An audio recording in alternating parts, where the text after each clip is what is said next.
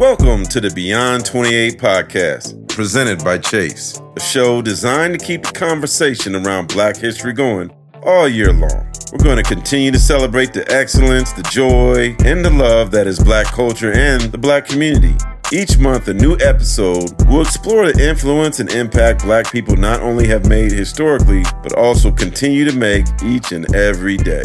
I'm your host, Marc J. Spears, so kick back and relax as we get right into it.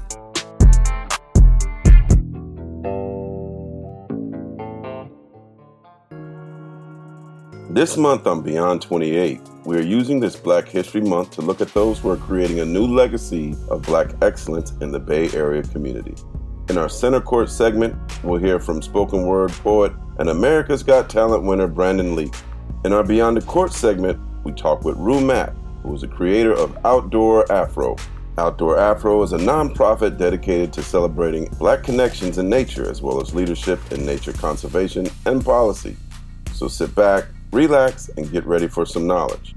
I'm your host, Marc Spears from ESPN's The Undefeated, and this is Beyond 28.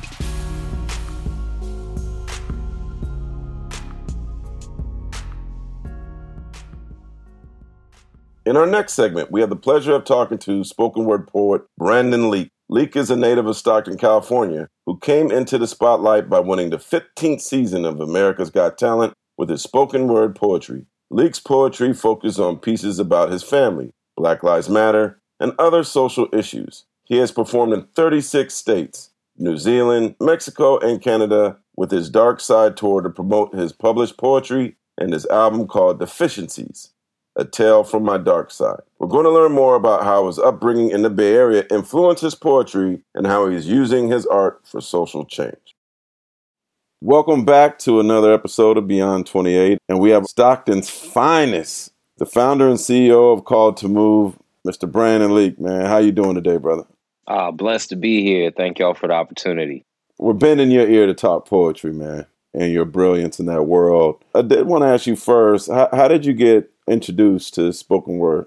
So it was like two real moments. The first moment was just girls were starting to finally look cute in middle school, and I couldn't sing. So uh, poetry was like my avenue. And then in college, after the passing of one of my best friends, Bernard Daniels, I was playing Division two college hoop, but I would always throw my emotions and my pain onto the court. And it seemed like basketball just wasn't managing that issue very well. So I just needed another outlet. And so poetry became that outlet for me. And uh, it just never stopped being that for me. I played Division two ball a little, you know, so I, I, understand the same high that you get when you play basketball on a high level, on a college level. I tell people there's no way to duplicate that once you're gone. But I'm guessing that in poetry, when you're doing spoken word, when you got a packed room, perhaps you get the same kind of high when you play basketball or, even, or much greater Tell me what that feeling is like, and also where were you the first time and the name of the poem that you did when the first time you did it in front of a crowd and got their reaction? My first moment was actually at a chapel service at my college. They asked me to share a poem, and I was like, yeah, sure. I was like so nervous, just blasting through it. But people came up to me afterwards and were telling me, like, oh, Brandon, you did such a great job. We loved it so much. And so my experience on stage the first time was very similar to my experience on the court first time. I wasn't very good, but I was in love with the process of getting better with it. But in terms of just like my general emotion on stage, as you said, it's a similar high, but just a very different reason behind it. Being a basketball player, you get the chance to be somebody's highlight of the week, like getting the chance to like remove them from their thoughts of issues that are going on and everything that's happening in the world. You can get to be their escape. For me as an artist, I can be that escape or I could be the solution they needed to deal with it. So yeah, same high, just from a different source what did growing up in Stockton do uh, in terms of influencing your poetry today, or does it? Yeah, it gave me all of my stories. You know what I mean? Like I grew up out in southeast side of town, you know, and we know what it's like to grow up in neighborhoods where the closest grocery store is like five, six miles away, but liquor stores and drug stores and alcohol and drugs are all readily available. My past gave me a lot of stories to be able to pull from, from the people who I'd been around and the experiences that I had but it also gave me a lot of victory because I saw so many people come out of that situation and win, such as myself. Who are the poets you looked up to growing up and who also inspired you? I mean, of course, Langston Hughes and Maya Angelou are poets who, you know, you grow up historically and you learn about. Somebody who wrote in poetic language, who I, people don't really associate with poetry, is Martin Luther King Jr. He was a gifted writer and orator, studying people like Tupac for his messaging, not necessarily for like being the greatest lyricist, but for being able to share a story beautifully with a conscious understanding. So those are like the poets who I study. So, do you feel like your spoken word and the topics you talk about are unique to the Bay Area or transcend the Bay Area? I think it's both. For instance, I have a poem that very specifically called Six and Nightingale. And so it talks about my very specific neighborhood, like the street corners, names of people, and all this stuff. But I think that people, I think what makes it cool is people can plug and play their own lives into it. They may not be from Six and Nightingale, but they're like, oh no, man, I'm like from Grove and Eighth out here. I have a Pookie in my house. I got a I got a day day in my neighborhood. I got these types of people who I can plug and play into it. It's very unique to my neighborhood, to my place of origin, because it's, you know, I'm shamelessly carrying it and stating it. But also I think that it's wide reaching because people can see themselves in whatever story I share. In your work, you tend to talk about social issues such as police brutality as well as Black Lives Matter. What has inspired you to make this a big focus of your work? I mean, there's no denying the fact that it exists and that, you know, I'm a father to a black boy and a black girl who are going to grow up in this world. And if I don't do my part now, then they're going to have to be subjected to the very same things that I was subjected to. I remember being five years old when I got the talk from my grandma, my mom, and my grandpa about like you can't walk around with your hoodie on all the time. Uh, you know, you can't wear these colors. You know, when you're dealing with certain stuff, you got to do twice as much to get half as much. The hard part about it for me was I always just saw people as people until I had to have those conversations. And so if I can if I can contribute to a society where that's no longer the case, then I'm here for it because my children deserve a better world. America's Got Talent, man, 15th season. What made you audition for the show? Because there was there was no other show to go to. I mean, there's no Def Poetry Jam no more. Verses and Flow wasn't happening. And as a singer, you know, you could go to The Voice, you could go to, you know, American Idol, dancer, you could go to, you know, World of Dance, but poets we just got you know the local coffee shop. And for me i was like hey i want to see if i could take it somewhere else. So america's got talent found a home for me. And you win. What was that emotion like man? Ah surreal because i didn't think i was going to. Like i knew what i knew if it was based on talent that i could totally win. But it was also a matter of people voting for it and the typical demographic for america's got talent is like middle america folk so when i did my poem pookie which talks about police brutality. I was like, oh yeah, I'm not making it past this round. Definitely eliminated. But I had a good run.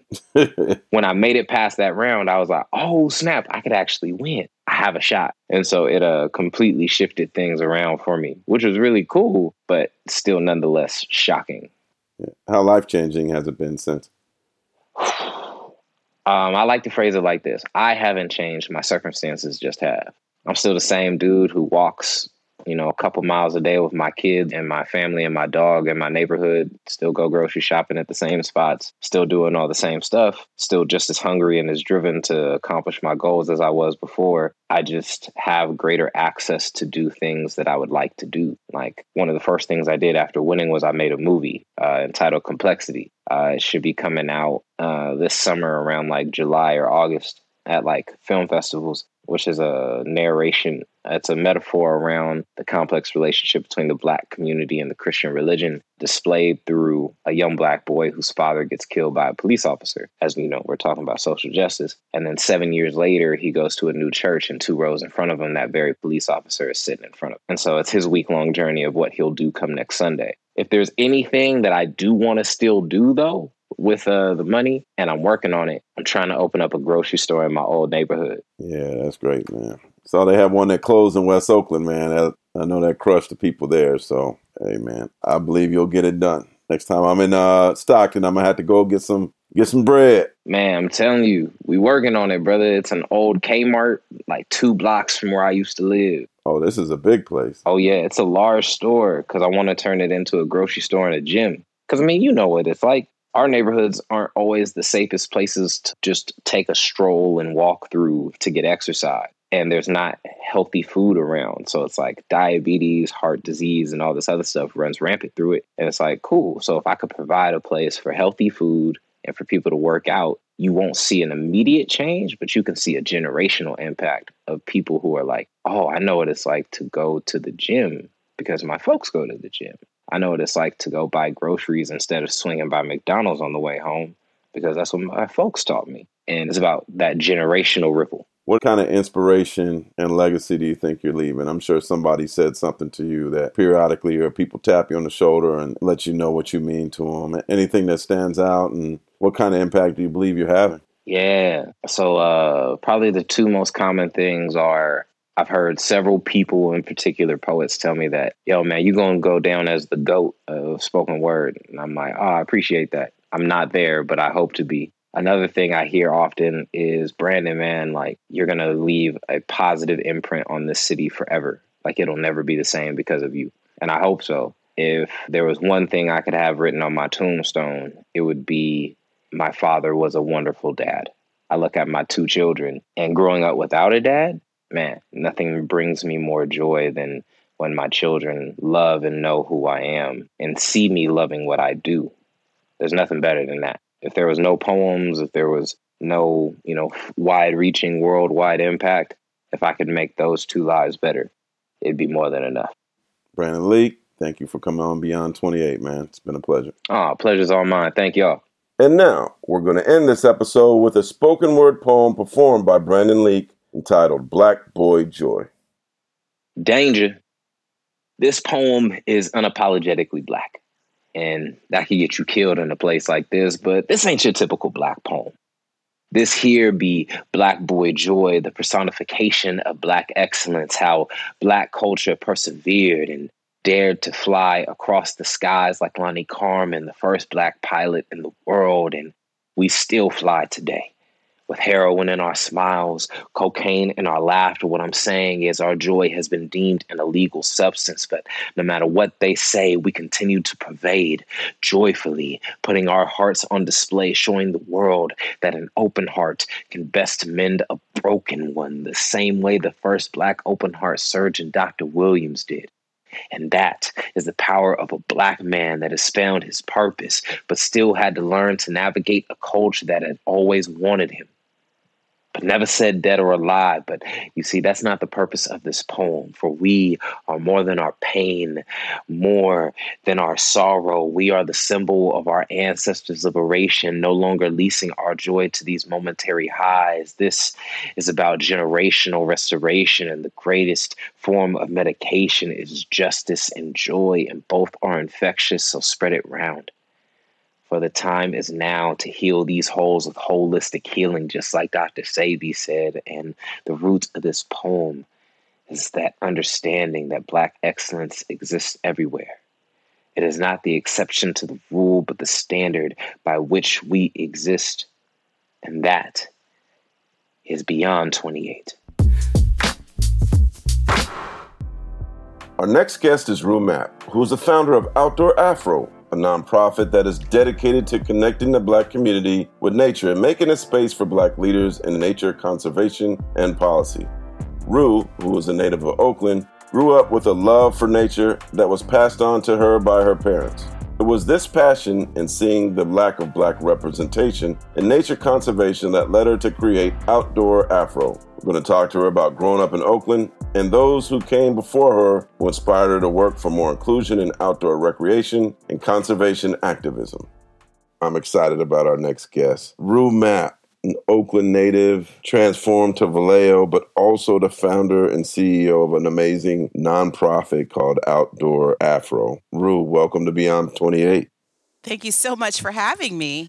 I wanted to ask you, uh, growing up in Oakland, did you grow up being amongst the outdoors, nature, or was it something that your family instilled in you? It was actually both. My parents were from the South, and coming from the South, they brought with them their love for the outdoors that included all kinds of activities hunting, fishing, gardening, exploration, and we got a ranch built about 100 miles north of Oakland. And it was just really my laboratory for exploring the outdoors. And we were there every other weekend and we spent time during the summer months. What was so special about that place was not only the way that I was able to watch that tadpole turn into a frog in that local creek and ride my bike on country roads or see those beautiful stars at night that I wouldn't see in a light polluted city. It was also a place of hospitality where we welcomed people from our family, our extended family, our church. And so I had this front row seat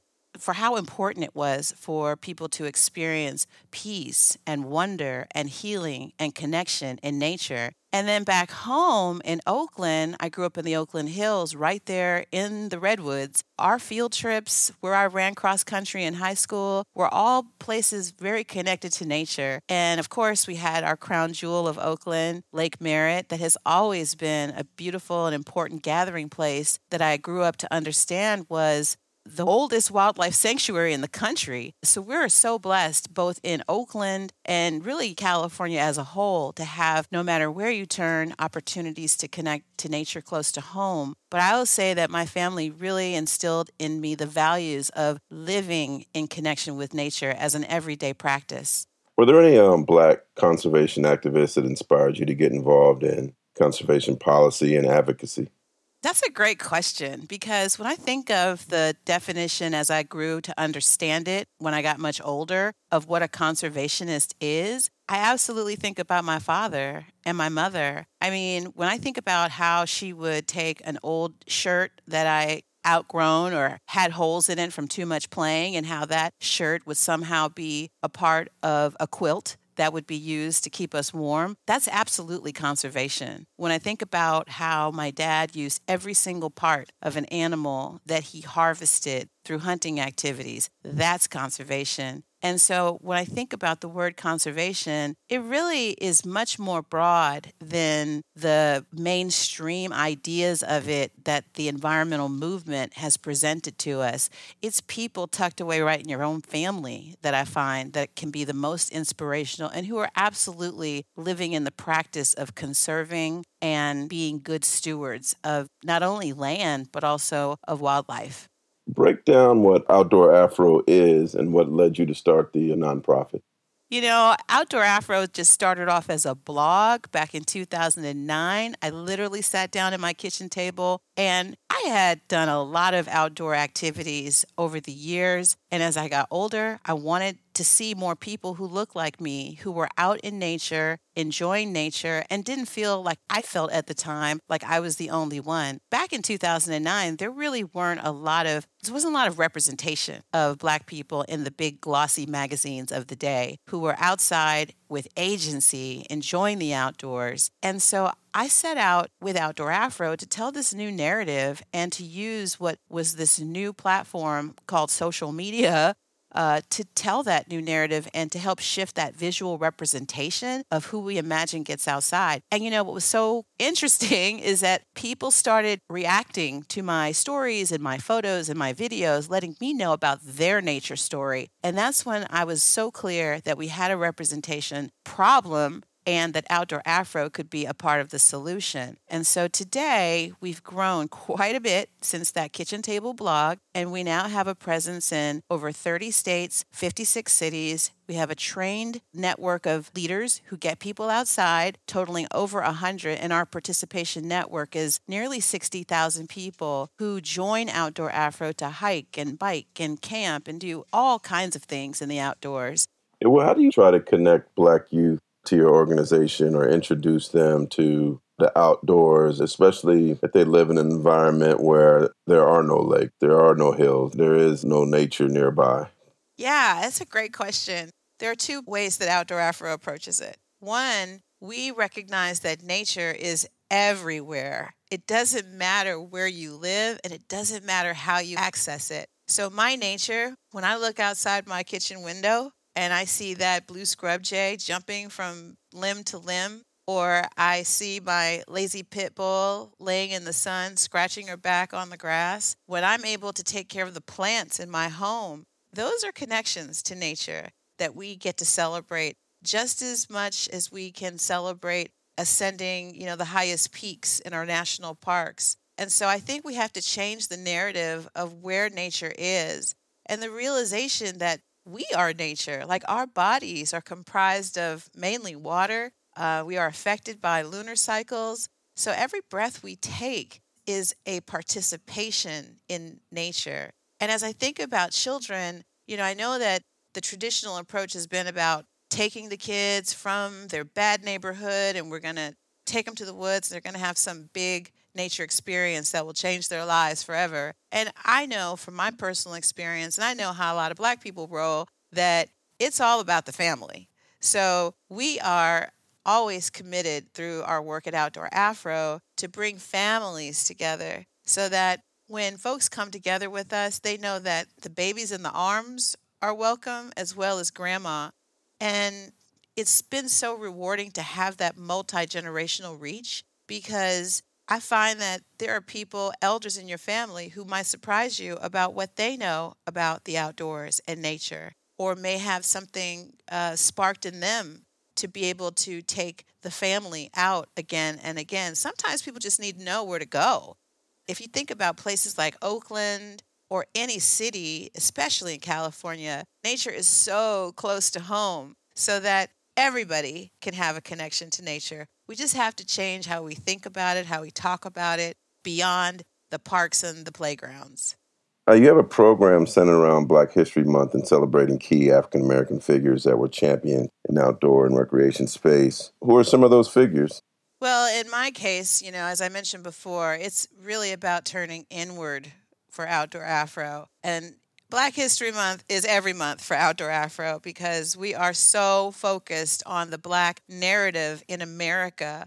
And as I mentioned before, it's so much about recognizing those folks who we might not have even thought of as environmental leaders. Like, for instance, people don't necessarily even see Martin Luther King in the way that his philosophies and his advocacy came to also include a deliberate care and advocacy to protect the environment. And so, one of the things we do with some of the folks who we might remember as part of Black History Month is to highlight and showcase the way that they showed up also for nature and the environment. Yeah, I watched Major League Fishing, which my friends think I'm crazy, but I, I, think it's amazing. I think it's great. Yeah, and it's actually a pretty interesting competition. And the only mainstay, black mainstay, is a guy named Ish Monroe, a phenomenal fisherman who's always at, the top of the leaderboard. So I mentioned him to say, do you think it's also important for youth or even just black people in general that are intrigued by the outdoors or Afro outdoors? Is you know, just see people like you involved in it. Absolutely. And that's why the visual representation became such a big part of our work because you sometimes have to see it to believe it, right? You have to see people who look like you to know, wow, if that person can do it, so can I. And there's also this wonderful invitation that people experience when they see someone who looks like them, who are out there living in a way that's strong, beautiful, and free in the outdoors is so deeply inspiring. And I've just been so pleased by the way that Outdoor Afro has been successful at shifting that representation of not only the getting outside part, but also the leadership. So today we have so many more leaders and focus groups that are championing and celebrating right alongside Outdoor Afro so that everyone can find their lane in nature. And my last question to you, and, and Thank you, thank you so much for your time. I need to figure out a way to get to Vallejo to pick your brain some more and bring my fishing pole with me. But uh Absolutely. Well, like I said, I and my fiance, we love fishing. We do for those interested, you know, you can actually do a charter and go out of the San Francisco Bay. You can go out of Emeryville. You can go out of the Pier 39 area and spend all day fishing with guides who will help you be successful and provide all the gear and equipment. And so there's a lot of ways that if you don't have everything you think you need, that you can find partners like Outdoor Afro and so many others to explore nature on your own terms uh, and in areas that you're interested in. Well, let me ask you this. Your group stewards policy and advocacy around environmental education and health policies that impact Black people and communities' access to and leadership in nature. Could you speak on this and the importance of providing leadership opportunities for Black communities to get involved? Policy was not something that I intentionally chose to develop as part of Outdoor Afro, but it's been a part of Outdoor Afro from almost the very beginning. I'll never forget getting that invitation to the Obama White House in 2010, asking me, a new blogger, to come and join the witnessing of his signing of the historic memorandum to reconnect more Americans to the outdoors. And there were people from all different types of agencies and advocacy groups and outdoor brands. And I was like, wow, like I have found my people. And it was hosted by the Department of Interior, which oversees all of our public lands here in the United States. And it was the spark that really helped me to stay motivated to not only get involved, but to also tell our policymakers that Black people do care about laws that protect our environment. And so, what we formed with Outdoor Afro is a committee of folks who are learning together and who actually do fly ins and meet our elected officials.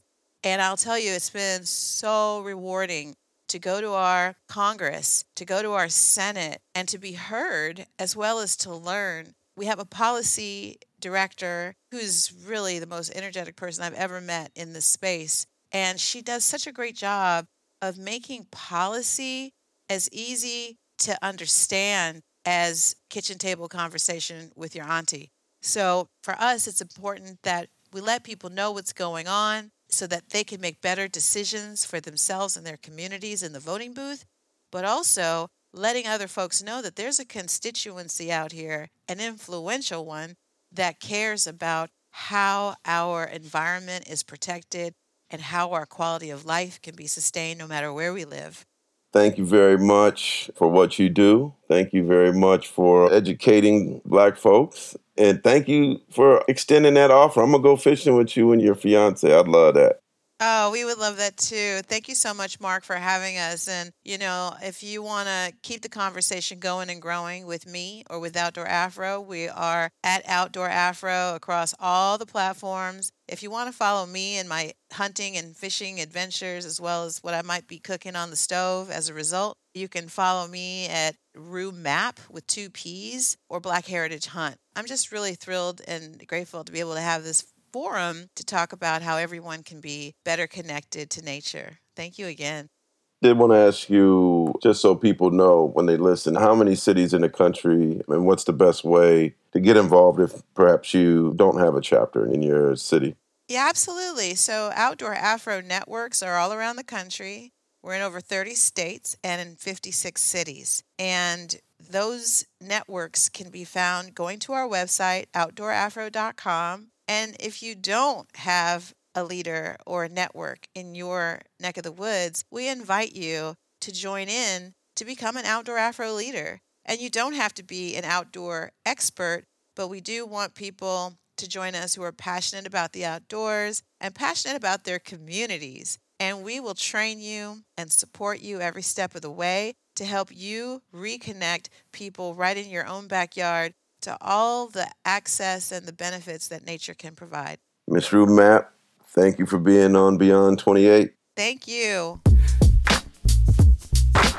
That's all the time we have today on Beyond 28. I want to thank our guests today, Rue Mapp and Brandon Leake. If you like what you heard and haven't already done so, please go to the Beyond 28 page in Apple Podcasts and give us five stars. It makes a huge difference. I'm your host, Marc Spears from ESPN's The Undefeated. Thanks for listening.